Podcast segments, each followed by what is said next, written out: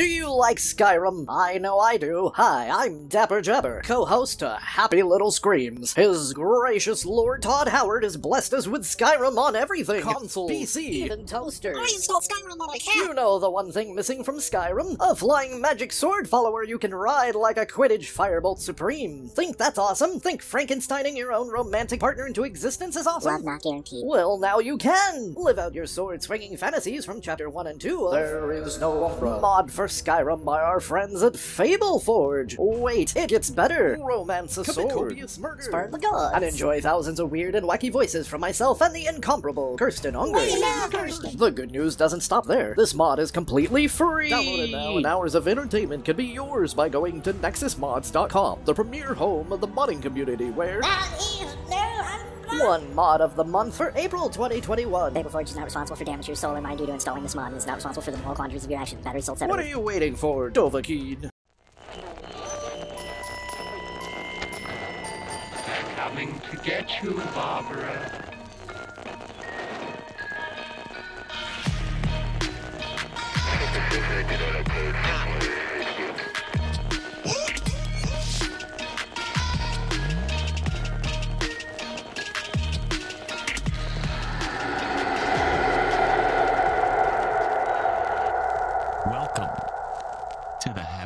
Screams podcast. Today on the Happy Little Screams podcast, we have Jason Spencer. Hi, Jason. How's it going? Good guys, how are you? Great, great. Fantastic. Um, I know uh, we were talking through Facebook, uh, so we're kind of familiar with each other. But this is my co-host Sean. How you doing? I'm doing I'm doing really good today. Uh a lot of things going on. Nothing that's important for this podcast, but uh I have a penchant love for paranormal and supernatural. So this is gonna be a fun day. Nice. Yeah, Yeah, are you uh, like? I know we we, we talked about doing this uh, a couple weeks ago, uh, but are you uh, actually uh, right now in the middle of a paranormal investigation? Because like, right now, the location that you're in, nobody can see this, but it it kind of looks like you might be like in one of those situations. No, I'm in my van. Oh, Uh, I I recently moved uh, a little while ago, and the place I moved into doesn't have an office set up yet. So my travel van became my de facto office, and so people who are used to seeing me on like YouTube live videos and stuff, chit chatting with my partner, this is the familiar look. oh, nice. Okay, okay. I haven't I haven't quite gotten through your entire uh, uh, backlog yet. I've, I've seen maybe about like three or four episodes just to make sure. There's a that you guys- yeah, yeah. Um, and it's very very interesting. Very interesting stuff. Um, so uh, I had a couple questions for you. Um, Yes, sir. how how does somebody get into paranormal investigating? Well, I kind of just stumbled my way into it, to be honest. Um, I've always been interested in the paranormal and supernatural stuff since being a kid and growing up watching horror movies. I think that's kind of how everybody starts out. Mhm. And uh, it was always one of those things of like, man, I'd love to go hunt ghosts. That'd be cool. But never really having any sort of an uh, an ability to do that or knew anybody who could point me in the right direction or anything like that. So, you know, grew up, got a job, had kids, married, all that kind of stuff, became an adult, and adults don't do that kind of thing. You know, we, we have to all. worry about paychecks and taxes and not running around hunting ghosts. Well, uh, I, I kind of just didn't really think about it. I, I watched some of the ghost hunting shows when they were huge on TV, and I was like, man, that's cool. That'd be fun. And I was at work one day. Uh, this was probably uh, mm, almost a year and a half, two years ago. And uh, one of my coworkers was like, "Hey, you know that place I like to go, that bar I like to go to?" And I was like, "Yeah, yeah. What's up?" He's like, "Yeah, it's super haunted." I'm like, "What do you, What do you mean? What do you mean it's haunted?" He's like, "Yeah, there was like a ghost hunting show there, and uh, apparently it's super haunted." And I'm like, "That's crazy." And so he sent me the link to a YouTube channel uh, called The Haunted Side, where these two guys, Patrick uh, and another guy, uh, Sean, they went and investigated this location, which uh, is in Reno, Nevada. It's uh, a building that is uh, home to uh, what was it? Uh, the Brewers Cabinet. I know that Um, place because yeah. I am currently in Reno, Nevada. Exactly. Uh, and so they went and investigated the brewer's cabinet because the owners said this place is haunted. Uh, people that work there uh, said that there's portions of the building they just don't like going to alone or just not at all because they feel uneasy, crazy stuff happens, stuff like that. And so I watched the episode and it was pretty good. It was really well made. And so it was well made enough that I thought that it was like a clip of a TV show because it looked too good for YouTube kind of thing. And so uh I checked to see what other places they investigated. They'd done the Winchester Mystery House Mm. and uh, a few other locations that were in or around Reno, Nevada, up in Virginia City and that kind of stuff. So I was like, I think these guys are local. Uh, I wonder, like, so I did some digging and I found out, yeah, they indeed were uh, from the Reno area. And I thought, well, I was just feeling frisky that day, just not something I would usually do. And I said, I'm going to send him a Facebook message and I'm going to say, like, hey, man, if you ever need someone to like schlep cables during an investigation or something, uh, yeah, I'm up for it. I'll help out or something because I thought that would be a way into actually going on some sort of a ghost hunt and seeing what it was all about. Mhm. No intention of ever joining the show or doing an investigation, uh, you know, on my own or anything like that. I just I wanted to see what it was like. I wanted to investigate or, or be a part of it at some point in my life. So I sent off that Facebook message and kind of just forgot about it, to be honest.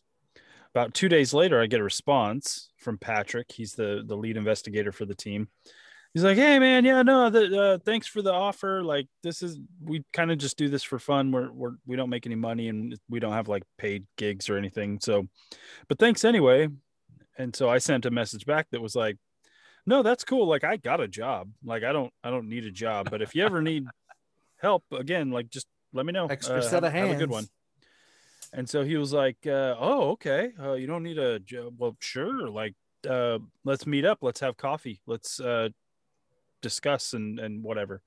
I was like, "That's cool." So the other guys in my office were like, "Oh, you're gonna go meet up with the ghost hunter? That's pretty awesome." Uh, because I think everybody in the office had kind of like the same kind of passing interest in the paranormal, and and so they were also interested. And so I went to go meet up with Patrick uh, to have coffee, and uh, he never showed. Uh, I w- sat at the coffee shop for Oh, about uh, nearly an hour, and he never showed. And I was messaging him, and he never answered. And so I was like, "All right, well, uh, I got ghosted by the ghost hunter. Whatever." like, and I kind of just forgot about it again. Like I, it, I have other things to do in my life. Uh-huh. And oddly enough, about a month and a half later or so, I was in LA on a gig. And right before uh, I'm supposed to go in and, and do some work, I get a Facebook message from Patrick of the Haunted Side. And he's like, Hey, man, I, I, I don't know if I'm sorry. I flaked out on you. Like, uh, gave me a couple of excuses why.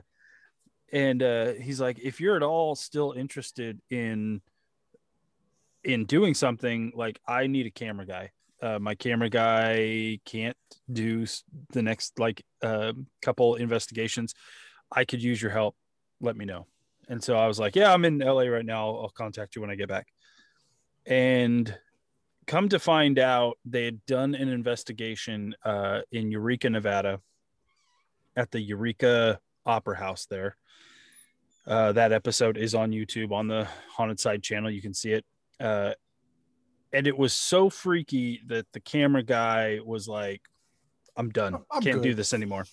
What? Uh, he he swears that he felt like something attached to him during that investigation and followed him home and made his life miserable for a month or two. And he's like, "I can't do it anymore. I'm done." Hey, and that is uh, the danger of your profession, my friend. exactly. And so he boogied out, and I was tapped as a backup in a last minute kind of backup. And so, uh, about three weeks later, I went on my first investigation, which was at the Donner Tunnels, that's uh, above uh, Reno, kind of you know, 45 minutes, have you know, an hour away from Reno in the mountains in like like October or, or August or something. Like it was already cold. There was Okay. there was a chill in the air because we were investigating it in the middle of the night. And uh, from then on, I just uh, apparently it went well, and Patrick decided that I was uh, good enough to keep going with him, and and uh, so I just I joined the team, and I've been the cameraman, secondary investigator on the haunted side ever since. Dude, that is crazy. I love Wow. it. How many so how many years have you been part of this? Uh, maybe like a year and a half, almost two years. Okay. So you're basically uh, the camera work that we see online is pretty much all your work for season 6. Uh, from season two on, so I, I was the my first episode was season uh, two, episode one, and then so everything else is it's either going to be me or it's going to be Patrick himself by himself uh, when I'm not around. But yeah, I'm I'm the the camera guy. I basically I run the camera, and the way it works out is during the investigations, uh, we'll do a walkthrough of the location with the main cam. Uh, it's got a light on it, so we can see everything, and and we kind of just uh, get the lay of the land um, for the investigation, and then once we've done that, uh, we will switch to night vision cameras. We'll both get a night vision camera, and we'll uh, we'll go in that way the rest of the time. All lights off, night vision only, and uh, so then we'll both have cameras and stuff. Wait, so you legitimately see nothing while you're like when while you're in there the only thing you see is through those those uh uh those night cam the night vision pretty much goggles? unless there's like a, some sort of ambient light coming through a window like a, a street light or like moonlight uh, there is obviously a glow off of the viewfinder Uh-huh. um, but that's more of a distraction than anything else because it's it's so bright and then everything else is pitch black so it's it actually makes it harder to see so half the time we'll take the viewfinder and we'll twist it down so it's pointed at the floor so that we can at least see like literally like right by our feet so if we're so we don't step on things but every, brave everything else is completely dark going going through pitch black haunted places with nothing but a little camera to Mhm. hopefully give you some guide. That that's bravery right there. yeah n- that uh ooh, no I that that would freak me out. Get the heebie-jeebies. Just thinking about it. yeah it's it's pretty creepy. So so Patrick is the one like he's been he's been on this uh since the the beginning. He's the one who like put most of this stuff together. Has he or that's what it sounds like. Am, am I right about yeah that? he the way it worked out and i generally don't want to give his origin story but um, he's always been in, involved with the paranormal since he was a little kid. He actually had a an experience when he was very young. He grew up in texas and his family had moved into this farmhouse and um, he had an experience where uh, apparently a shadowy figure came into his room one night and kind of sat on the end, end of his bed uh, which freaked him out uh, Yeah. obviously he was i think seven or eight years old at the time.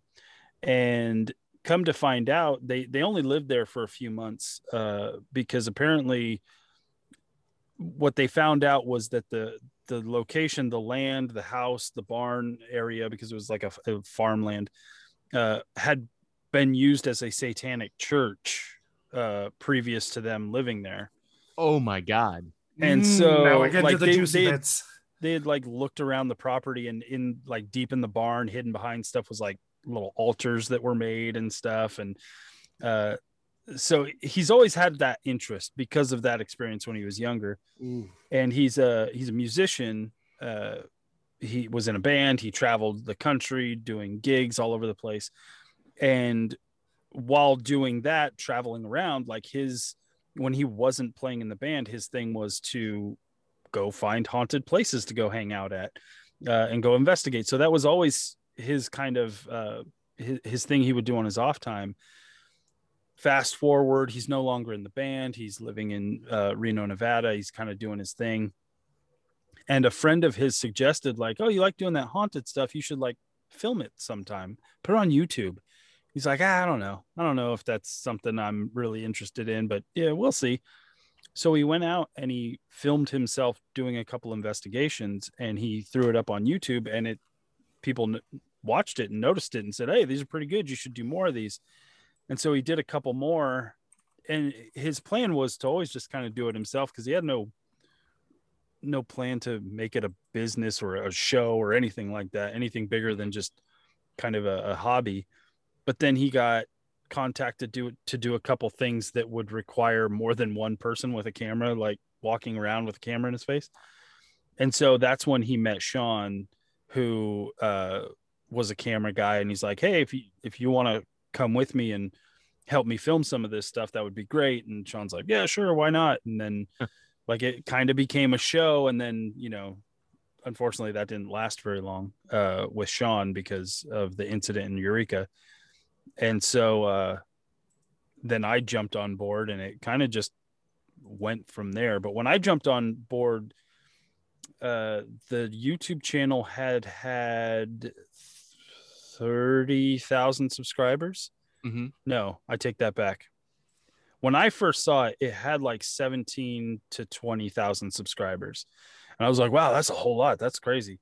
Uh they they must be doing something right. By the time i was on the show and started doing investigations we had uh, accumulated about 30,000 and in October, this past October, we crossed the 100,000 mark. Um, Yeah. And now I think we're at like 120 or 130, 130. Yeah, 123,000 subscribers. That's that's a that's a lot. That's that's really Yeah. impressive. Yeah. which, which kind of gets to the area that I think is a question for a lot of people who are interested in the subject, and that's like, how do you, you know, pay for it? Most of you have jobs, like real full time jobs, and this is Mhm. your extracurricular passions that you do because you love the subject. Yeah. So it's it's expensive to do this for one, the way we're doing it. So if you want to go ghost hunt, you can do it for almost nothing. Um, generally, you know, get your phone, use your phone if you need to, um, buy a cheap night vision camera if you're willing to wander around in the dark that'd be fine uh get a you know your phone has a camera on it your phone has a voice recorder on it you you know that's really all you need trust your body trust you know that more than any sort of piece of gear it's expensive for us because we're trying to produce a show on Right. top of that so patrick already had most of the gear and that had cost him a bunch because it's kind of crazy how much some of this gear costs. And, and I'm not talking just like the camera, the mics, the lights, all that kind of stuff. That's obviously expensive. You Uh-huh. can you can kind of uh, work cheap, and and by cheap, like oh, my camera only costs two thousand dollars. Um, but like for the specialty ghost hunting gear that is kind of in vogue with a lot of the ghost hunters, you're either going to have to build that stuff or you're going to have to buy it from a specialty maker who's going to charge you an arm and a leg for that kind of stuff. So he's kind of collected that over time. And then not too long ago, maybe about 10 to 12 months ago, we uh, we got contacted by a company called um, Paranormal Electronics um, in the UK. Uh, they make ghost hunting gear. And they said they asked if they could sponsor us, uh, which basically means they would give us some free gear Mhm. to use in the investigations, and then be like, "Hey, this we got this gear from Paranormal Electronics. A good Like- deal. You should go check that stuff out." And so that helped a lot because that helped kind of give us a ton more gear to utilize in the investigations. Nice. Uh, but again, you if you're interested in paranormal investigating, you don't need any of that stuff. It's all that stuff's very flashy and it it looks great on film and uh, when you're producing a show. But if you're not planning on producing any sort of a show, you can ghost hunt pretty much on the cheap. Really, the big expenditure when you're looking at that is locations. If you don't have a location that you can just easily have access to, a lot of the well-known haunted locations they know they are well-known haunted locations. And so they charge uh, a pretty good amount of money for you to have a few hours to a night at these spaces uh, to do your investigations. And a, a lot of these places we've discovered that uh, say oh you're interested in doing like a overnight paranormal investigation at our haunted house or whatever sweet that's going to be 200 bucks for the night cool that's not too bad uh we're planning on shooting an episode for our YouTube channel. Oh, you're filming it, are you? Uh, it's going to be uh twelve hundred dollars for the night then. Like it's like oh okay because we've been burned on that a lot uh where we've gone to locations uh or talk to locations to to get access to them and the second they find out we have one a channel and and two that it has some sort of a following they crank up the prices like crazy Yeah, that's see that's the double-edged uh, sword of being like you guys. You guys, I would say, are are pseudo famous at this point. With with 123,000 subscribers, there you have an influence over the digital market with that many people watching your show. So, Yep.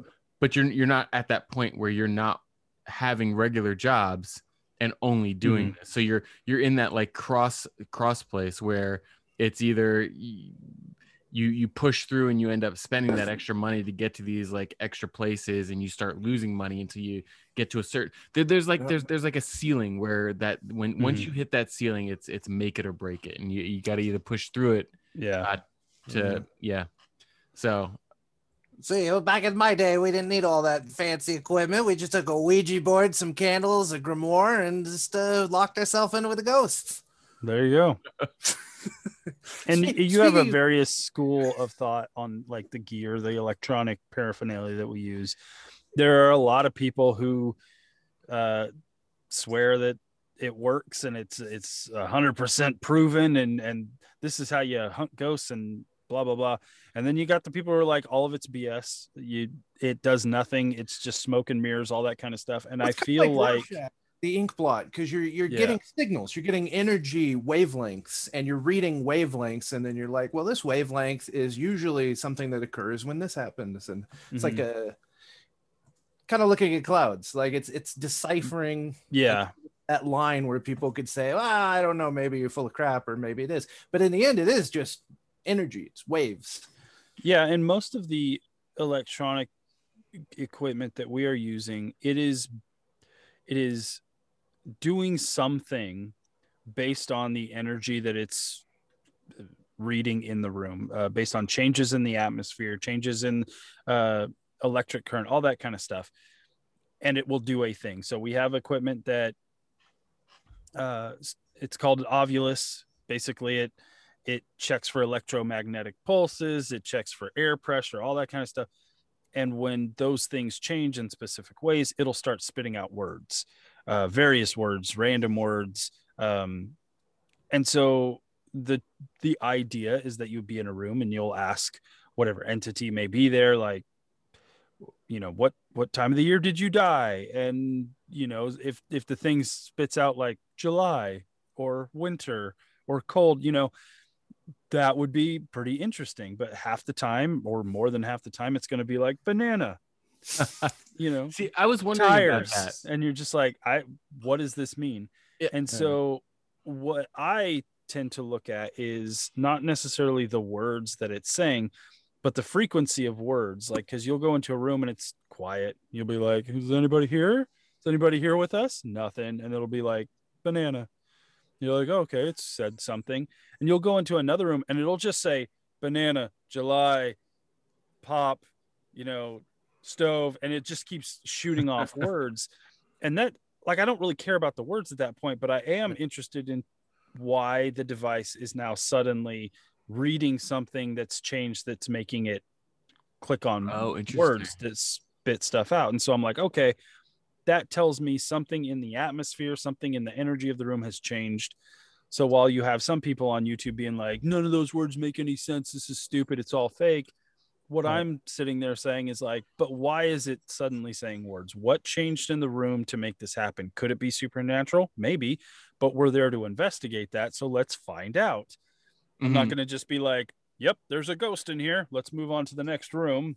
You know, it's not quite how it works. also the machines can't replace the the one core thing to this kind of activity and a lot of similar activities and that's the gut instinct Mhm. because there's some sort of sixth sense inside all of us that just knows you just you Yeah. sense it Yeah, absolutely. I am I am way more inclined to trust what's going on with my own body than I am any device that uh, I have in my possession.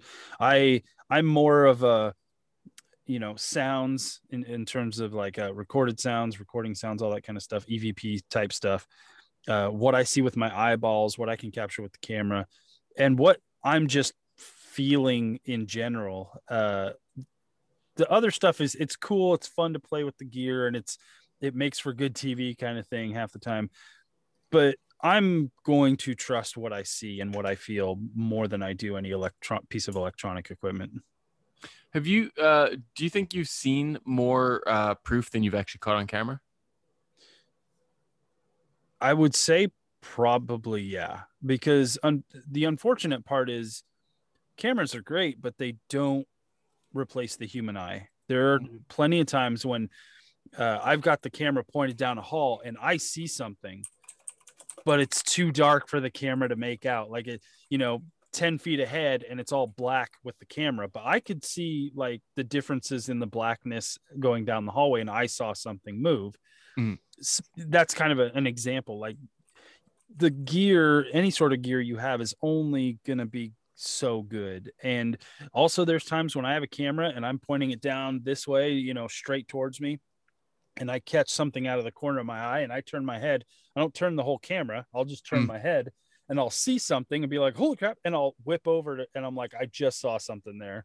Like, and that's generally how it works. Like, I, I don't know when something's going to appear. I don't know when a sound is going to happen. I don't know when something's going to walk past a doorway or something like Mm. that. It's, it's so difficult to capture some of this stuff. And we use generally eight to 10 cameras at a time. You know, each of us will have a camera, plus we have uh, four to five static cameras uh, in the area. And so it's So you got even with all that ca- coverage, we just can't seem to catch everything we see. So like Yeah. one episode, you have all these hours of coverage just for like. a Oh, it's ridiculous. shot. It takes a while. I That's can't why when we do an investigation, generally the investigation will happen, and about two months later, that's when that episode comes out because it takes forever to go through all that footage. Well, we we we don't know what that's like with recording something and months later it going out. No, yeah, Speaking of which, when are those episodes coming out? never. Um, so there, there's this quote in the the book "John Dies at the End" that always stuck with me, and uh, he says uh, Frank found out the hard way that dark things lurking in the night don't haunt old houses or abandoned ships; they haunt minds. And I've always been fascinated by the idea that some of these entities can they're not be you're not able to catch them on equipment because they they enter like your mind the the possession sense of things I could definitely see that. I I have been lucky that I haven't had an experience uh, like the former cameraman to the point where something followed me home and I felt so uneasy that I couldn't continue investigating.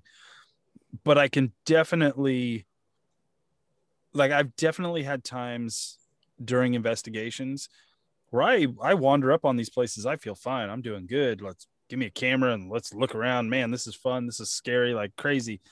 And then about halfway through, like I'll just get hit with not great feelings, like to the point where I feel sick and mm. I'm nauseous and I just I don't feel good. Like my whole mood has shifted and I'm just I'm I'm tired and I'm anxious and I'm mad and like it just comes over you like negative energy just pours very into you. negative and it feels like at those points and you know when you're talking about the paranormal and ghost hunting a lot of things sound very cliche uh, but it feels like something doesn't want you there it feels like something is decided i'm i'm over it guys get out and this is how they kind of respond because there's been times where that kind of thing will just hit me and then I'll be like, I gotta take a break, man. And we'll like go to the front of the house or wherever we've got our little uh, base of operations set up. And within like a minute or two, like I'm completely fine again. Like I Oh, don't feel bad anymore. Like my attitude's changed. I'm ready to go back in. I'm ready to do it. But for some reason, I just, you know, that heaviness, that burden feeling just comes across. And it's not in every place. It doesn't happen all the time. But I've I've felt it a handful of times, and it's it's one of those things where you can't measure that with a camera or a ovilus or a you know anything like that. It's just it's a internal uh personal thing that you feel that you try to explain on camera. You're trying to say like yeah i feel like this presence on me this negative energy and all that kind of stuff. And because you can't see it or hear it or anything like that it's very difficult for people to understand and or believe that it's actually happening until you're the one in the room and you Yeah. don't feel good and you feel those feelings then you're like oh crap this is what they kind of talk about. Uh so i i definitely understand that kind of thing. And that's I, that's why i'm pretty safe or i at least i believe i'm pretty safe when it comes to investigating. You know before i go i say some prayers. I you know give myself a spiritual pep talk before i go burn into any uh, location. Uh, Patrick does. Uh, he, he believes in that kind of stuff. I'm I'm a firm believer in that. Uh, whatever your belief is is really what you should focus on. Uh, Mm-hmm. I don't think there's like a one thing It's it's, that's it's the power protect of your belief that energizes. Exactly. because what you're dealing with in my experience what you're dealing with most of the time is that people leave emotional imprints on places that places Mhm. absorb energies of the way people behave and act and that you get these like echoes or these imprints of these negative energies into places. Some places are imprinted with positive energies but that's not the places we're exploring when they're creepy and haunted. Yeah, And and so- I've been to places that are creepy and haunted and gotten positive feelings from them. Uh, but more than likely, you're going to get that negative feeling. Yeah.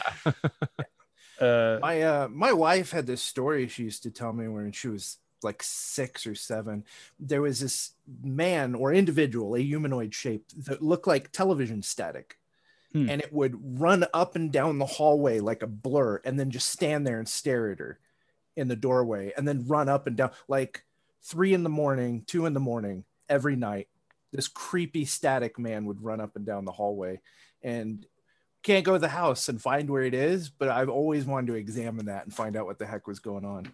my mom always growing up she told me the story of the shadow man that lived in the house that she grew up in uh, that she would be coming up the stairs to go to her room and a shadowy man would come out from the wall and stand right in front of her in the hallway and just stand there. And she couldn't see through him. It was just this shadow this like man-shaped shadow that would just appear and it would scare the hell out of her and she'd go downstairs. And this happened a lot. And then one day she she was just frustrated with something. She marched up the stairs. The shadowy figure came out of the wall at her and she just said you need to stop that. Like she she condemned it like pissing me off kind of thing and it again just kind of walked through the next wall it wa- went away and she never saw it again Sometimes Huh. that's just how it is. You just Yeah. have to take a firmness with these things. and I've been to that house. I know where it is. I've asked the current owners if me and my friend can go and investigate it. I've told them the the story and they're like, "Oh yeah, we we've had experiences here." Um because apparently the man who built the house, it's a pretty old house built in the 30s, I believe. Uh he died in the house. I- I think it may have been suicide, but he he definitely met an early earlier end than he should have and so we everybody believes that it's the ghost of this guy and so i talked to him i'm like hey can can we come and investigate it? Because i would love to see the shadow man that my mom grew up seeing uh, they denied us. They did not want that kind of attention on their house. Uh, even when we said hey we can make it like you know, not tell anybody where it is the city the town like nothing. We'll just we'll come in and it's an unknown location. And, And they're like nah. They pull, I- pull you aside afterwards. They're like, we don't want to upset the shadow man. yeah and that's basically what they said because i even said like can i just come investigate no cameras like no show we're not we wouldn't make an episode out of it i just would like to investigate it and they're like we don't want to provoke any sort of more activity than we a, get right now that's a i'm good like well point. that's fair enough Fair you, you got fair me there there 'Cause when when you Uh, have a when you have a ghost like that, that's you know causing a little bit of uh, disturbance here and there, opening doors, closing doors, showing up in places or whatever like that. Uh, I mean, it's all fine, but you piss them off and they become poltergeists. And once they become Yeah. a poltergeist, you don't want to fuck with that. And we me and patrick have always been on the same mind wavelength of we don't want to go and uh aggravate whatever spirits may be in these locations we go to. We're not confrontational investigators. You'll see the like the ghost adventures type shows where they come in and the guys are like, "Come at me, ghost, bro! Like, let's go! I dare you to choke me, or I dare you to enter my body." I'm just and whatever." imagining if Joe Rogan went into the ghost. yeah exactly and we're not like that that is not something we were at all interested in in being uh we want to be very respectful of every location we go to because if we go to a location and if there is a spirit inhabiting that location we don't want to piss it off. We want Yeah. communication. We want it to like us. We want it to show itself. Like we don't want to aggravate it. But we have been at places where whatever is there is aggravated. Uh, Mhm. we have had many a thing thrown at us. I've been hit Really? with rocks. I've almost been hit with a chunk of wood one time. Uh, i've been hit with doors. Walk through a door and the door behind me slams shut hits me and like we've dealt with aggravated or angry or hostile spirits before. And when i say spirit hostile spirit i don't know what any of this stuff is. Like i have a hard time saying like oh yeah it's a ghost. I don't know. That's like i couldn't tell you. It could be a, a It's it's an anomalous energy. yeah it's a thing. There's something at these locations that didn't want us there uh you know and so or, or there's something at these places we go to that make their presence known and sometimes it's in a very uh violent nature. Um and so yeah it's it's a weird a weird thing to talk about. So uh, uh, uh, since there's a non-visual element to our process being that this goes up as audio only there's no video i would just like to let the people listening at home know that this man has a my pet monster hat and that has made the entire conversation way right. better I, I was wondering when you were gonna mention that because I I caught it right off the bat and I was like I was like Sean's gonna mention this at some point. It is. It's. I love this hat. I'm not. I'm not a, like a big trucker hat guy, but the second I saw this thing, I'm like, well, I have to have yeah, that. yeah. Well, With the My Pet Monster, to- you have to have it. You have I'm a to. big. I'm a big retro vintage kind of guy. Uh, ordering s- my own right now I still have my pet monster in my house. Yeah. Do you? Yeah, Oh, man. handcuffs and all. Um, yeah my eight-year-old has uh, the the little hand puppet mini ones I loved those things. So my pet, you know, random conversation here. My my pet monster was the big blue monster, and I had Uh-huh. that, or I still have that. And uh, he had the regular version. There was a football version, my pet Yep. monster, Yep. foot- football monster, or whatever. Which I was never a sports guy, so I didn't really care about him. But then there were three hand puppet ones, and those things were awesome and those suckers are so expensive to to replace because you go on ebay and those things are hardly ever there in any sort of condition you would want to pay money for but they're always like hundreds of dollars Yeah. Yeah those things were great Oh, everybody wants the retro stuff, like the stuff from our childhood that we just threw away. Everybody wants that now. oh yeah i i literally my happy place is going around antique stores i did that today i was just wandering around antique stores today collecting stuff from my childhood Ugh. So if uh, if you were to say a single movie that would uh you believe would most impact the real experience of what you do, what film do you think really shows what your work is like? absolutely not ghostbusters. I wish. I wish it was that fun. Uh let me see. Uh i think and this is this is probably me just kind of projecting uh there's an old film from the late 70s i think uh called um oh what i just totally blanked. Uh the changeling. The Changeling, Yeah. with george c. Scott. The one with the wheelchair on the cover when you buy it at the VHS shop. yeah that is that is ghost hunting for me in a nutshell. Uh that movie messed me up as a kid. Um i used to grow I, I grew up watching horror movies like crazy like same i had no problem watching anything with a machete wielding knife wielding maniac chopping people up. Didn't blink an eye didn't bother me. You throw on a ghost movie and suddenly i've got nightmares like the ghost Yeah. movies always messed me up but because they always did like those are the ones i wanted to watch because those would you know give me that visceral reaction. The changeling messed me up as a kid because if there's one thing uh, I, that really gets you, it's it's ghost children, and the Changeling is about a ghost child, and that movie is very subtle. It's uh, it's very moody. It's it's kind of long, drawn out. It's a quiet film. Uh, there's a scene in uh, it's the scene of the movie where George C. Scott he brings a medium over to his big mansion because the mansion that's the thing that's haunted, and he wants to find out the truth. He he knows something's going on, and so he he's like, well, maybe I'll see if this medium can help me out. And she comes in, and she does uh, I can't remember like the technical term for it, but like spirit writing, where she sits at a table, pad of paper in front of her, pencil, and she goes into a trance and she's just scribbling and uh, they ask questions and she'll write out the answer and scribble some more and whatever. Meanwhile, they're recording all of this on uh, reel to reel uh, audio recording because that's how old this movie is. it goes crazy. The whole scene's like intense and it's super creepy. And uh, then you're you're kind of done, and and she leaves, and she's like, "Hey, you better be careful. This place is crazy." She leaves. George C. Scott, he's all by himself in this gothic mansion type place, and he sits down. He's looking at all these papers that she scribbled on and wrote answers on, and he he turns on the audio recording. He starts listening to it, and nothing's all happening in this movie. It's very quiet as he's just kind of doing his thing. And you hear the lady be like, "What's your name?" And you hear the scribbling and whatever. And then he's like, he he takes a pause and he rewinds it, and you hear the lady, "What's your name?"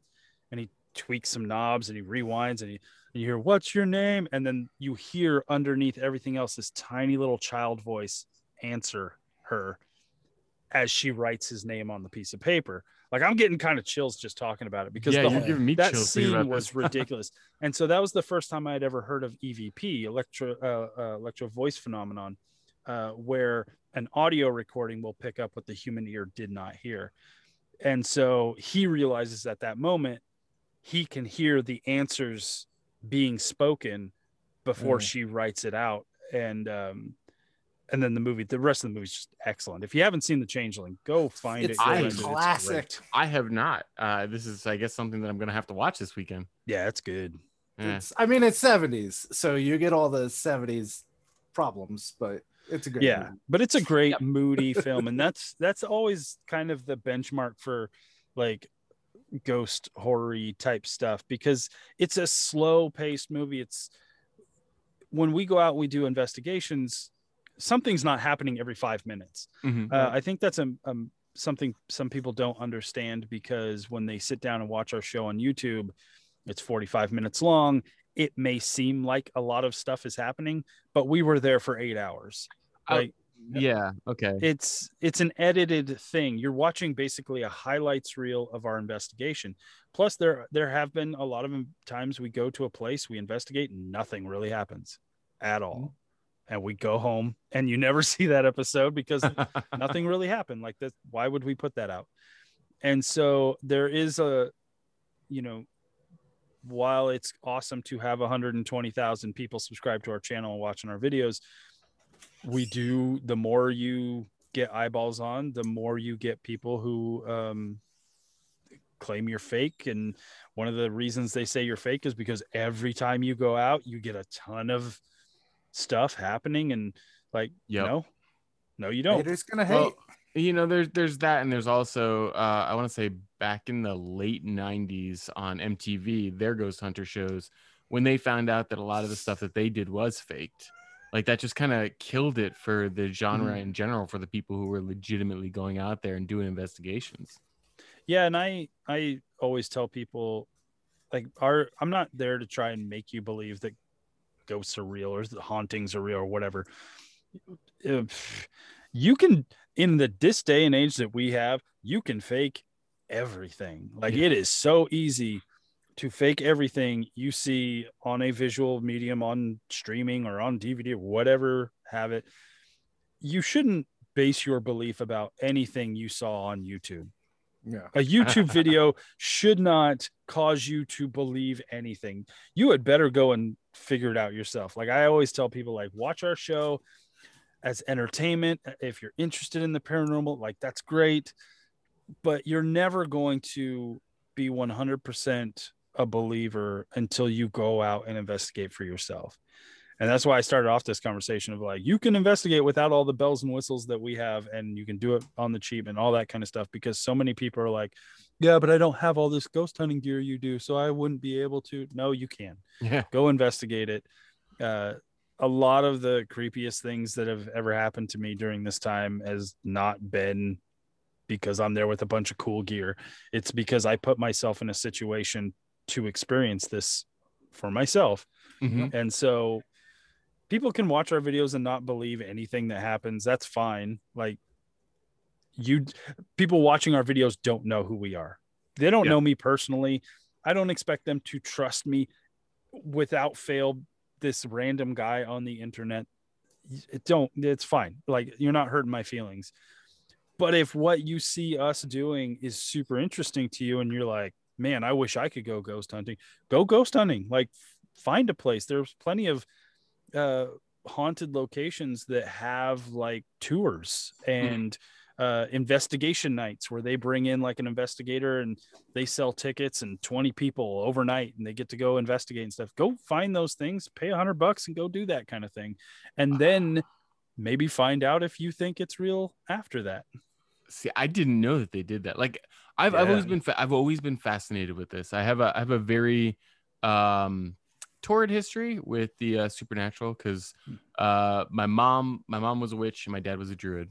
Uh, and they uh, did the Ouija board, and they had there was a we had two ghosts in our house. We had a little girl.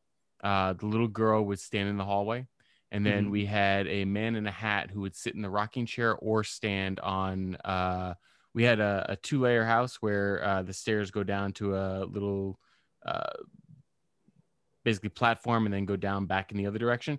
And he would stand there on our way out because there was also a door there. So we had two ghosts in the house, and they would talk to that ghost, and they would do the Ouija board in order to like communicate with that's those spirits and other spirits, and that stuff scared the living shit out of me. Like I, I, Oh, I bet. not, like my body would get chilled as soon as they would take the Ouija board out and the ghosts would start um, congregating. Um, so I have a very torrid history with that, but I would love to go on a ghost hunting tour. Um, yeah i like- mean there's plenty of places um virginia city like half the locations in virginia city nevada do them all the time mhm. there was a this is pretty haunted. when I when I was that living in Reno. ridiculous. When I was living in Reno, we uh when, when you said Patrick, I, I'm wondering if I might know Patrick because there's a bar in Virginia City that uh it used to be I think it used to be a hotel and there was one of the uh call girls or well I guess they would be prostitutes um that was murdered in a back the silver queen Yes, yes. And we did uh me and uh my buddy Mike and my buddy Dominic did a video. We did a basically a ghost hunt for them. Uh or with with uh, this guy and I'm pretty sure his name was Patrick uh up in Might that room and it was it was scary as shit, but we were there all night. Didn't catch much of anything, but when we went back through that footage because it was like this one part of the room, when we went back through that footage, the shit we heard scared me to death. Yeah, I've I've never had the chance to stay at the Silver Queen. Uh, Patrick did uh, a episode at that place with uh, the old camera guy uh, before I joined up. But I've done a plenty of locations up in Virginia City. I've done uh, Mackay Mansion a bunch. Um, I've done the Washoe Club, which is pretty famously known uh, for being one of the most haunted places up there. I've done a couple of the mills up there. The um, per, per, per, the two mills up in Gold City, uh, the Donovan Mill and the Comstock Mill. Uh, so I've done I've done a bunch of places up there, and some of the craziest things that's happened to me during investigations were up in Virginia City.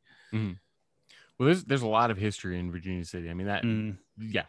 I mean for a, uh little silver mining town, you have to uh, think that there have been a lot of people who have met their demise way earlier than they should have.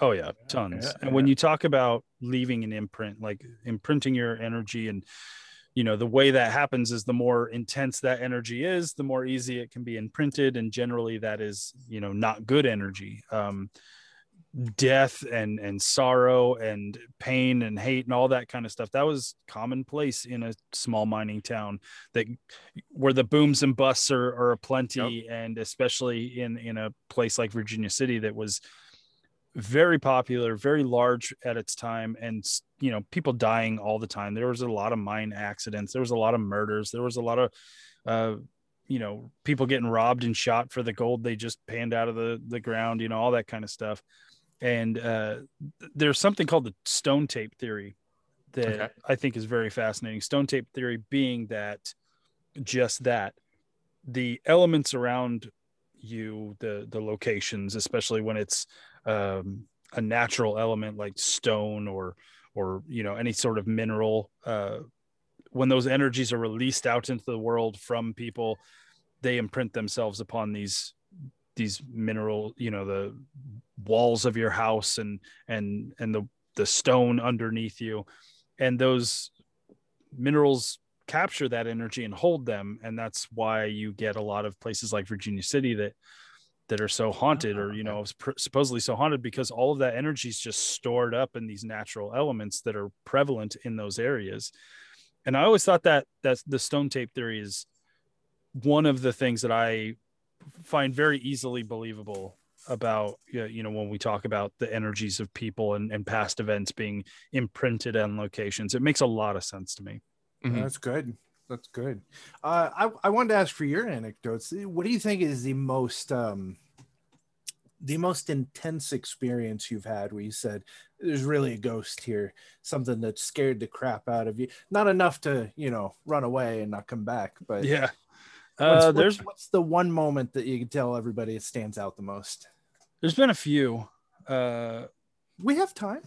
we have plenty of time I just drank some Red Bull. I'm good. Um, one of the places uh, up in Virginia City, uh, the Comstock Mill, we were up there doing a live stream. Uh, they were doing an event called the World's Largest Ghost Hunt. Uh, I want to say for the Travel Channel. Um, Travel Channel had organized the world's largest ghost hunt for this one night where ghost hunters uh, all over the world would be all ghost hunting at the same time. And so you could go on to like their website and stuff and see all these uh, live feeds from locations all over the world.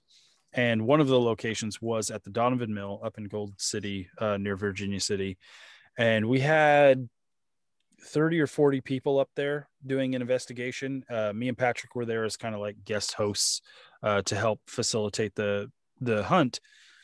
And that was all well and good. It was a lot of fun. Uh, we had a good time. But then when it was over, everybody was like, "All right, thanks, have a nice, see you later, bye," and they all left.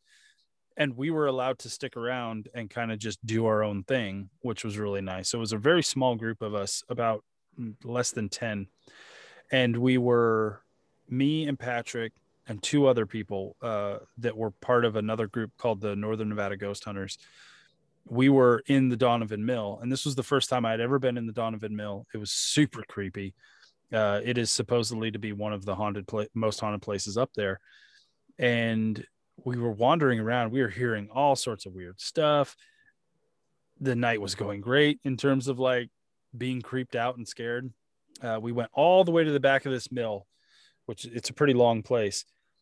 Did some investigating, heard some stuff getting thrown around. It was really creepy we turned around we were coming back and we're on this long plank next to these big empty vats and we're heading back towards the the front of the building and a chunk of wood probably like two feet long maybe comes flying out of nowhere from literally to the side of us comes right past my head and goes into one of the vats.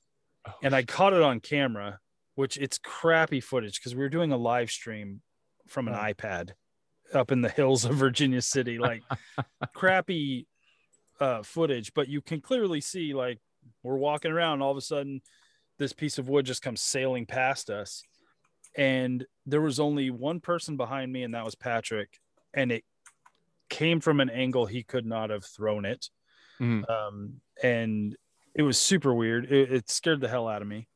Uh, but that was one of the times where the longer we were there, the more things started happening and the more uneasy everybody was getting um, to the point where it's one of the only times where we had to leave. The people who were kind of facilitating the whole thing were like, "All right, guys, it's bedtime. We gotta we gotta get going." It was probably about two o'clock in the morning or so, and so we started leaving, and it was the only time during all these investigations where me and one of the other guys felt that something was coming with us that wasn't in our group.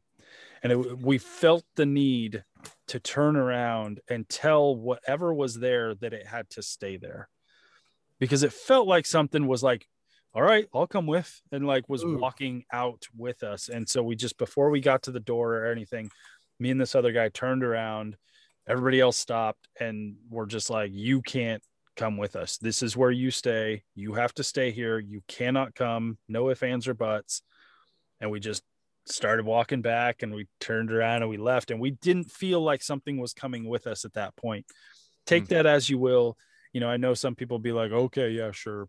Uh, but until you feel that feeling of something's following me you do something that says you know you can't follow me and then you you don't really feel that anymore yeah I, it's not something you can explain but it happened to the point where I, I felt like we stopped something from tagging along. Yeah. so that was pretty intense. Um and i think that was the first time that i ever felt like an intense unease of something. So i guess i guess that would be probably the best the best one to kind of kick it off and then there's been locations that like there's this one location called the Clearwater demon house that we filmed at a bunch Oh, that's a great Uh, name. yeah uh i don't like that place at all i don't i don't feel good going in there i don't want to ever go back there uh So If- they named it Demon House. uh that is what we named it because Oh, okay, okay. Oh, so- we had okay. heard we had been told that there had been some uh satanic rituals happened there. I don't know if it's like actual satanists like doing something or if it's just kids messing around type of thing but the the rumor had it that it there was some demonic activity at some point uh done in the house or around the house. And so you know it sounds great on a youtube video and so that's what we named it but it didn't well, i didn't like it there was enough stuff going on in there and, and definitely one of those locations where you feel like a like a uneasy presence and, and pressure put on you when you're wandering around in there and i just don't i just don't deal i don't i don't dig it Uh, That was the understandable. Clearwater Understandable. Demon House, you said? yeah And you guys, you guys actually shot something in there.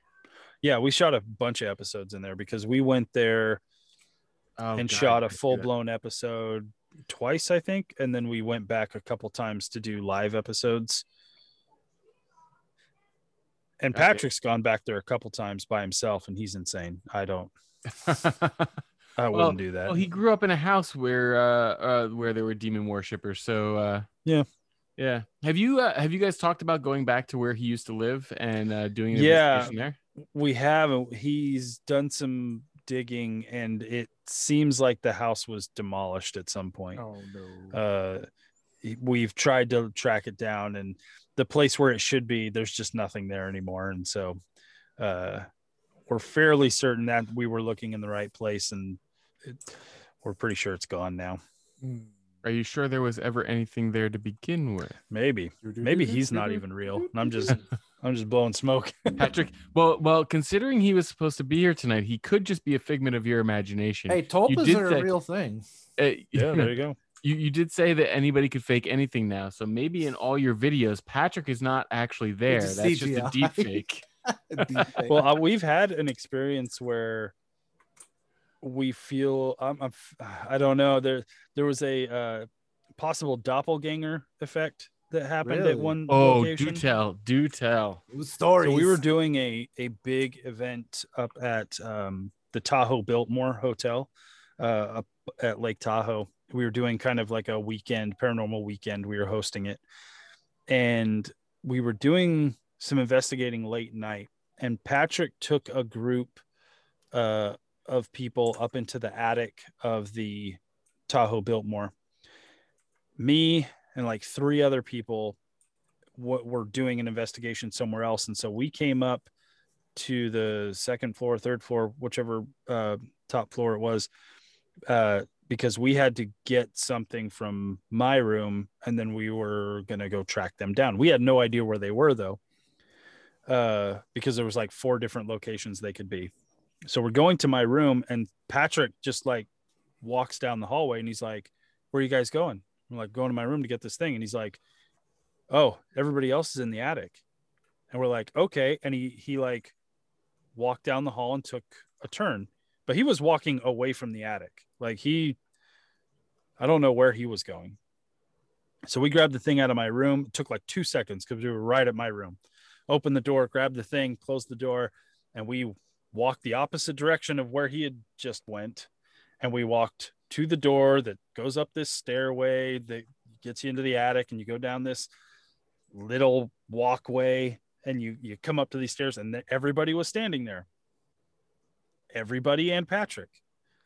And Oh, Patrick shit. was like there was like a group of like 10 people and then patrick was on the other side of that group and he's talking because he was telling people about like something that whatever and me and the other three people with me are like how did you get here so fast? And he's like what do you mean?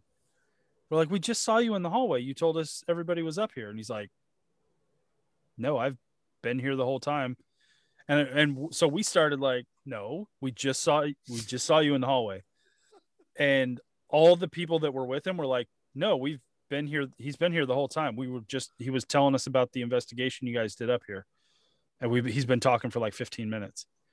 Wow. and we're like we couldn't even explain it we're like no we just like we didn't how would we know you were up here if patrick didn't tell us you were up here he's like dude i've been here the whole time and there was one oh. way in and one way out from that. I love it. Oh, I love it. It was crazy.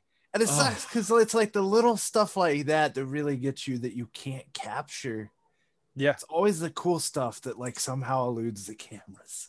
You just need to record all day, every day, 24 hours a day, and then have somebody who can go through all day, every day's footage. Listen, if we had the budget, I would be totally down for that. So I've I put down two notes on this. One, have you had any uh speaking of the movie Changeling, have you had any mediums or psychics reach out to you and uh to come on and and help you with your ghost hunting? Uh, we have had a couple. We have had a couple people who are sensitive, not necessarily mediums or psychics, but they are sensitive people. Um, and we've had a couple people do, uh, do investigations with us that you know they claim to be sensitive, and they do kind of tell us things that they feel that we're necessarily not. Again, it's hard to prove or disprove someone's internal feelings Of course. um but i wouldn't like turn my nose up on if anybody wanted to hang out with us and if they were a medium or a psychic or anything like that why not? You know i always say like when people kind of poo poo some of the gear we use they're like oh i don't i don't believe that works. I don't believe in that thing. It's like eh it maybe it works maybe it doesn't but why would you leave a tool out of your toolbox if you're doing something as weird and as unknown as supernatural investigation?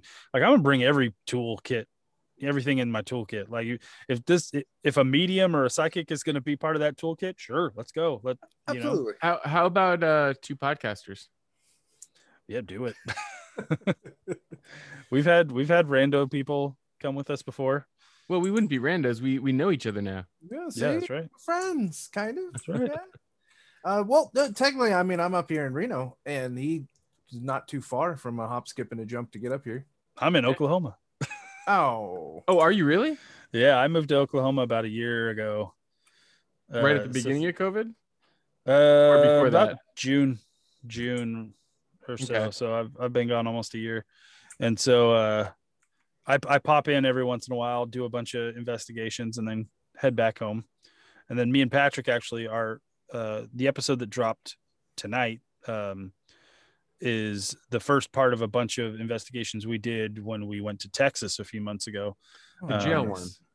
Yeah, the Yeah. the Lavaca County Jail, uh, which is this little tiny town in the middle of nowhere, Texas, has this old jailhouse that uh, has been privately bought because they built a better jailhouse down the way, uh, and so they host ghost hunters there because the place is apparently haunted.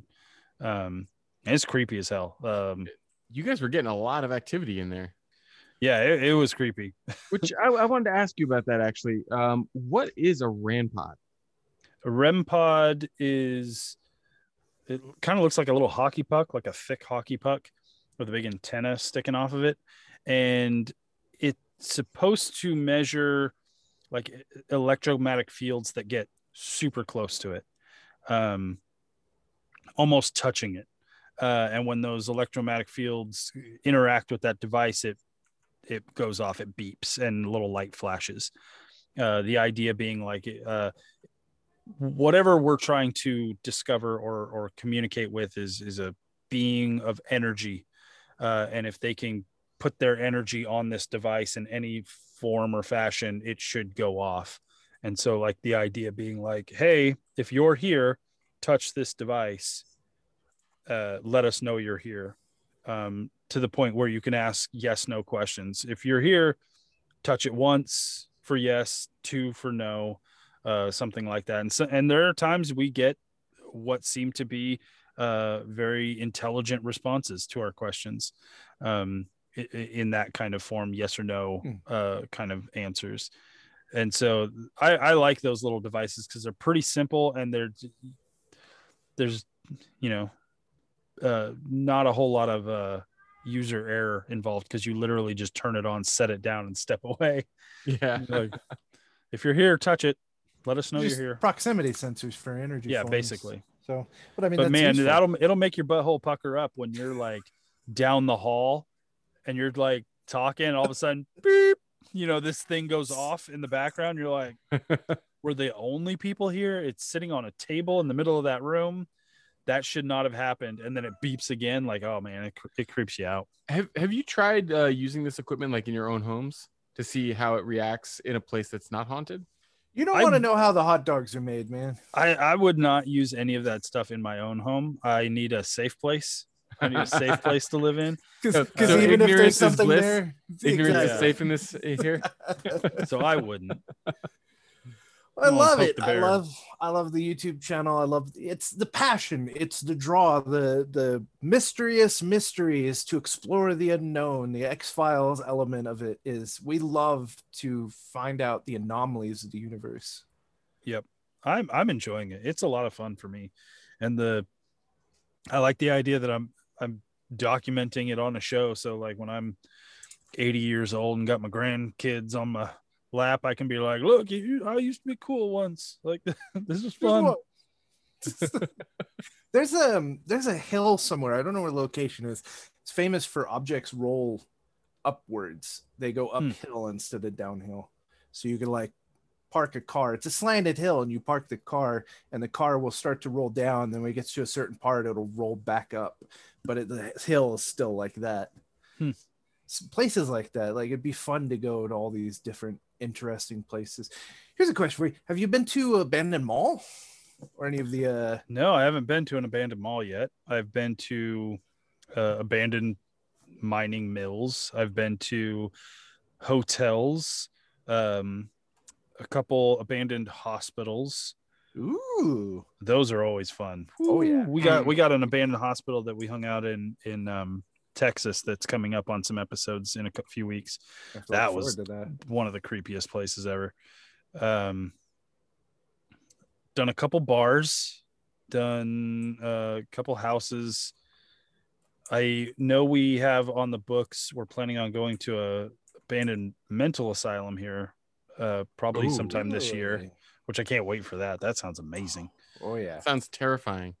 Yeah, that's that's what the amazing part is. So no malls though. I would totally do a mall. Yeah, there's there's a phenomenon on YouTube where people just take cameras in old abandoned malls. There's like entire channels dedicated to it. I love it. I I don't know how much uh, you know negative imprint you'll get in those, but uh, it's worth Just trying. people angry that they missed that sale, just imprinting their All the, anger onto the, the walls. axe murders that happen in the back room, no one knows about. You have That's to go right right. around Black Friday. All the people trampled during the rushes. Yeah. Jesus. well, anything else you'd like to tell us about? ah, I'm I'm good. If you guys have no more questions, I guess I'm done. Yeah. well, I Re- did have. I- really. I, Yes. I, I, I do I do have one more uh, one more quick question. Um, of the places that are of, of of the places that are out there that most people know of, if there was one place that you could go to to investigate, what would that place be? Ooh, dogs. Uh, I mean, we always say because we get asked the question a lot, like, "Would you ever go to this place?" Uh, yes, uh, the answer is always yes. We'll go wherever. Yeah. Um, But like your bucket list, One of- number one, one of the bucket big places we've been trying to get to, uh, big old abandoned mental uh hospital in Kentucky. Kentucky, yeah, I believe it's Kentucky. Um, whose name is now completely escaping me. That's a weird name for a place. I know. Completely- It's a mouthful. I don't know why they named it that. This is idiots. Uh, I'll look it up. Uh, The but point being, the there's that place which is we get requests a lot um, for that place. Mental. That's not how you spell mental. Mental hospital. Um, episode. Yeah, spelling spelling is hard sometimes, Waverly especially Hills. when yeah. uh Waverly Hills Mental Institution uh is is kind of like always everybody's kind of bucket list item or one of the the top places people want to check out for good reason. It it's frightening as hell. I want to go there and we're planning on going there. Uh we're just trying to you know get there when they're allowing people to come in. But uh I think kind of for me and I've been there before but I would love to actual actually investigate it uh, is Greyfriars Kirk in uh, Edinburgh, Scotland, Wow. which is a churchyard, a, a graveyard, a cemetery connected to a church, but it is supposedly just ridiculously haunted to the point where there's a section of the cemetery that is closed off to people. There's only one like tour group that's allowed to go in there, and they had to get like insurance up the wazoo because people claim to be pushed or scratched or uh, affected enough that they faint and and fall and hurt themselves kind of thing. So they they really had to jump through a lot of hoops in order to be able to to go in with tours at night kind of thing these ghost tours that they do. And i've gone on that tour and i've been there for that. Uh, but i would love to actually go there as an investigator and have access to the location and investigate it truly and not just on a tour group uh, and that's Greyfriars Kirk uh, in Edinburgh. That place is amazing. That sounds Sounds creepy as hell as well. I, I hope you get that chance. I really do, because that would make a good episode. Yeah, it'd be fun. Yeah. And I've I've got a thing for cemeteries anyway. so, uh, and not just for like ghost investigations. Like I I truly enjoy wandering around cemeteries and taking in the history of uh, and the art of the locations. Uh, so much so that I started a whole other YouTube channel called Cemetery Road, where I literally just travel the country, going to various cemeteries, documenting my travels. When I, I grew Um, up with the goth kids who, you know, we take our picnics in the cemetery. That's just how Yep, there you go. that is awesome. I this is one of the one of the best experiences I've learned about in all of our podcasts. I love ghost hunting. I unfortunately I have that side effect where like everyone around me sees ghosts. You know, my mom's really deep with seeing ghosts and visions, and we had this house with the shadows that would go up and down the hallway, and you would see stuff moving in this hallway. Uh, and my wife's really she well, I don't want to get to that territory because that's tinfoil, but uh, the whole alien abductions and uh, seeing spaceships and stuff like that, but a lot of ghosts. And Mhm. me, it's like they ignore me for whatever reason. I don't see anything. Because they know you're going to sees talk about it on the podcast. Yeah. No, because I'm gonna try to ask them for five bucks. I'm gonna be like, "You got any change?" Ah. Tell me where you buried the money. Yeah.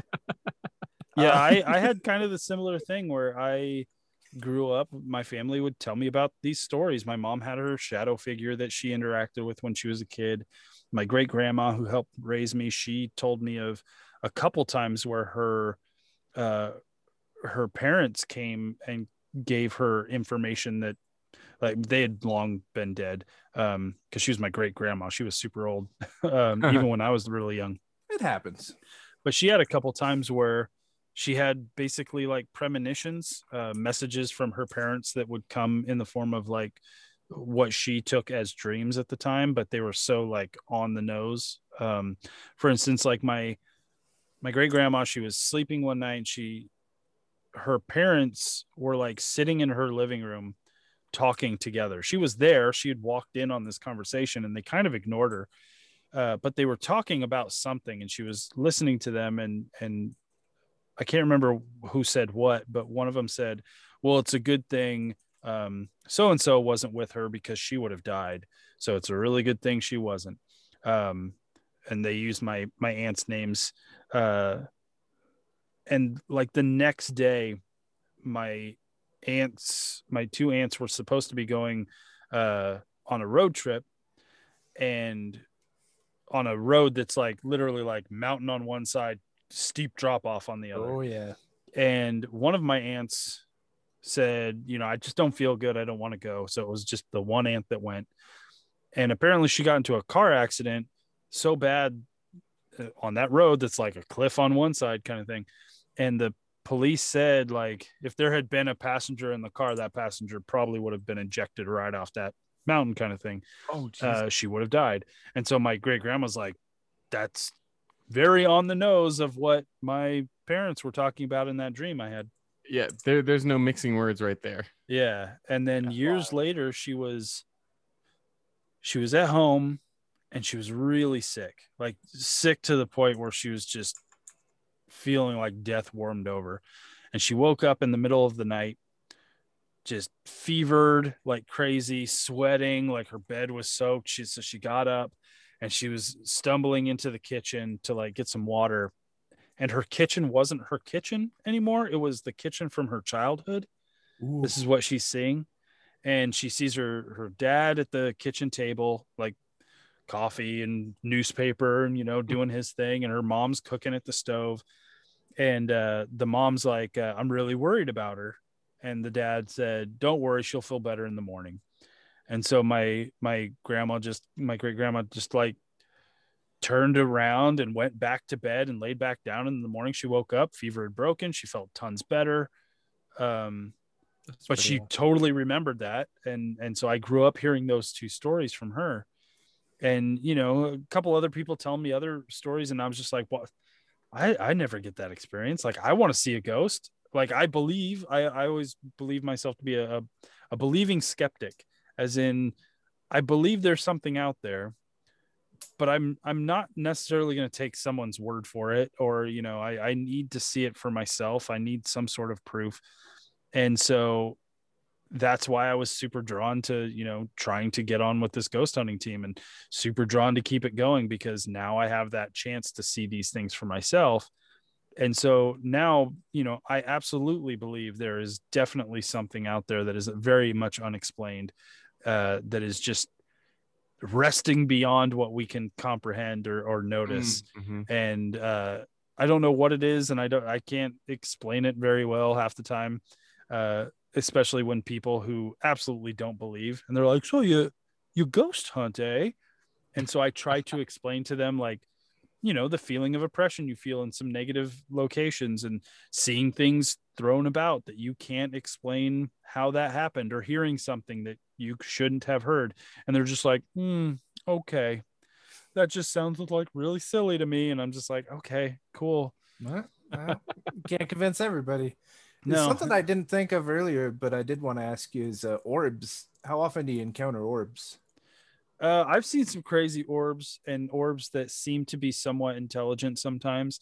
My problem with orbs is that being a camera guy, being someone who understands how things work, a lot of the times when people are like orbs, I'm like dust Yep. or bugs. Like not everything that flips in front of the camera is going to be an orb. You know, uh, very much so. We go into locations that are abandoned, haven't been touched in a long time. They're dusty Oh yeah. and you can't really see that dust with the naked eye, but the camera will pick it up.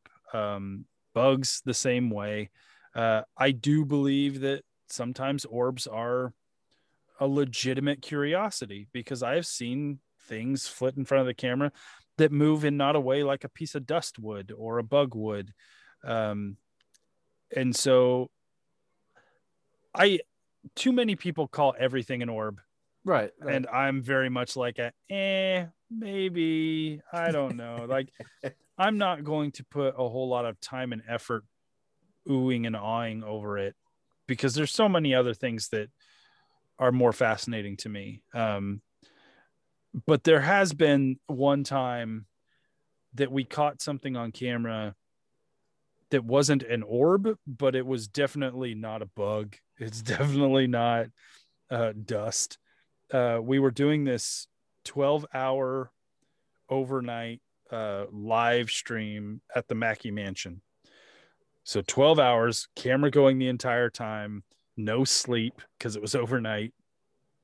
We'd been there for a few hours and we were really tired and wanted some dinner. And so we'd gotten some pizza. And so we are kind of taking a break, doing a little Q&A in front of the, the live stream. So we're sitting in the main office at Mackay Mansion and uh, we just got the pizza in front of us. We're talking to a laptop like this, me and Patrick. I'm like here, Patrick's here. And people are asking us questions on the stream. And we're, uh, I was saying something about something.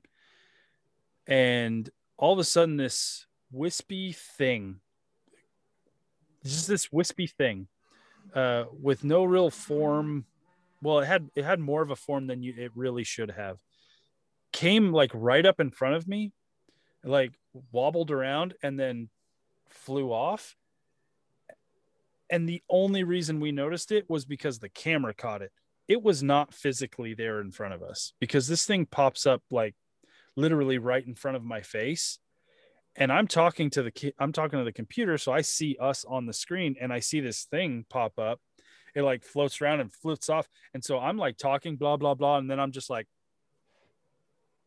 like what the like i'm looking for this thing that i see on the screen but it's it's not there and it freaked us out so much and everybody in the live stream's like what the hell was that and me and patrick rewound stuff. it like five times because we're just like what is this thing uh, but it, it was one of the craziest things I've ever captured on camera That's uh, because it's just it. There's no explanation for it. I can't tell you what that was because physically was not there, and what it like I can't explain what it is because it's it has no form or no natural form uh, to make you be like ah it's a mosquito or that's a fly or like it's just this white blobby thing that just kind of wisps around and then takes off super weird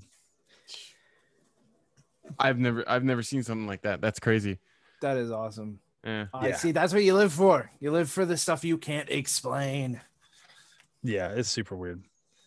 You know when we do this and we talk to people in the in the modern you know consumer market it's products. Like here's a product here's how the product answer questions about the product. I don't like to do it that way because i think it's, there's an artificiality to that. When i bring people on i like to get to know them like their passions their desires. So what comes across from you is, is very you know earnest. I just want to know and explore and i think that sells way better than just trying to hawk a product. Yeah i'm i'm not really here to sell anything. Uh i'm i'm out to have adventures and the cool thing is i'm doing it on in a format that allows other people to come on those adventures with me. Uh and i've even told people i'm like even if i wasn't doing like a youtube show for it like i'd still go and do these things. Yeah. like i this is something i i want to do i want to go out and see these locations i want to see if something is able to communicate with me so yeah i'm not i'm not really here to like Well, I, th- I think that's what thing. people really enjoy to hear, you know, anecdotes, like the little stories, the little tidbits of history and my parents encountered this or I encountered that. So I think I think it's been very exciting and fun. And I hope people really enjoy this when they listen to it. I'm trying to find that little wispy thing for you guys i want to show you Can't wait. Mm, So uh so no dealings with the possessed. Don't have to pull an exorcist on the set, do you? no not so far let me see here i think i found it So you guys you guys have done a bunch of uh ghost places. Have you uh I, I know that uh Patrick's house was um uh, more of the demonic. Have you guys gone to a lot of places that have demonic type possessions or uh, demonic feelings? No. not too much. I don't think. Okay, hold on. Let me see if I can show you this. Look in front of me. So this is this is the Whoa. live. stream. Oh, I saw that. Is that Sorry that for was the- everybody listening can't see it, but that was the live stream that you guys were doing. yeah. So you're you're like the two of you just sitting there talking, and then the yeah, this little white orb looking thing just kind of went around the screen. That that's crazy. Kind of kind of look like a flatworm to me. it's like some sort of curved line. Yeah. I I, I love how you react to it. It it you it scared the hell out of me. yeah. you So kind he's- my, my friend's eating pizza, then he goes to get a drink, and he's sitting next to me like we're we're doing our normal thing. So it's not like, and we're the only people there. And then this thing just flits in front of me. I'm like, what the hell was that? yeah. That is not a natural It movement was a either. fairy. You had to catch it in a bottle. Yeah, I We're mean, it kind of looks extra like a little fairy creature, like Tinkerbell just flew through. I don't know. It it really kind of does. weird. Mysteries Is- remain. Do you guys put your live stream stuff up on your YouTube also? Yep, everything's up there. So so that video is available for people to see. Yep, and that one is called uh specifically that is the Mackay Mansion 12 hour live investigation. That m- moment happens at uh 3 hours ele- 3 hours 10 minutes. So if you guys want to see what we just saw, which is some crazy shit, three hours and ten minutes into that video, go check it out. Yep. That was uh 11 months ago. Nice. But it's it's a long video. It's 12 hours long. So skip skip to that point. We actually had somebody uh, one of one of our friends did like a highlight reel of the 12 hour investigation and it's like an hour long. Is that moment included in there? Yeah, oh yeah. Okay, Definitely. cool, cool. Well, hey, um, it besides, uh, well, actually, uh, we haven't even mentioned uh, the YouTube channel as far as what it's called. Where can uh, anybody who listens this far into the podcast find you? Uh, we are on YouTube, uh, the haunted side. Uh, so youtube.com slash the haunted side. That is the paranormal investigation uh, stuff that we do. We're on season six, I believe. Mhm. Uh, got a lot of stuff to watch if you're going to jump into it. Our episodes normally range anywhere from like 40 minutes to an hour long. Um, depending on the location, there's multiple parts to some places. Uh, and then I also do my cemetery kind of travel stuff over on youtube.com uh, slash uh, the cemetery road. Nice. Well, I'm sold on that one. Yeah, hundred percent here too. And that Well- one's just more like just a casual like thing I like to do to kind of scratch that creative itch uh, because I I do photography and I like um, shooting photos in cemeteries. And I thought to myself, I'm like, why don't I just do like a video series, uh, kind of explaining cemeteries and kind of my travels and and stuff like that. And it turned into a thing. So I'm I've got like 23 episodes of that up now, Nice. Um, Dude, and it's And it's yeah, been a lot of fun. you have really you have- undiscussed. People do not talk much about the fact the amount of craftsmanship and beauty that goes into cemetery designs, the statues, Oh, yeah. the way the mausoleum or the buildings are made and everything. Like it's phenomenal look to Mm-hmm. the cemeteries. Yeah, and this uh and your uh, Cemetery Road YouTube channel seems like it's got quite a few uh, followers as well. Yeah, I just uh, I've got almost 1200 uh, subs on that one. I started that in October, uh, and it's been growing pretty good. Like it, it, it's been growing faster than I thought. People seem to be really enjoying it, and uh, I'm having a lot of fun with it as well. Nice. We hope That's what we, we, can, ask bring in more people. That would be awesome. well, hey, uh, Jason, it's been great talking to you. Uh, thank you so much for coming on the podcast. No Um, problem. If uh, you like what you heard, um, head over to our website, happylittlescreams.com. Check out some of the other podcasts and other guests that we have on there. Um, you could also like and subscribe to our podcast. And um, in the meantime, keep those screams happy and loud. Oh, spooky ghosts. If I ever heard that during an investigation, I would probably crap myself. At the end now.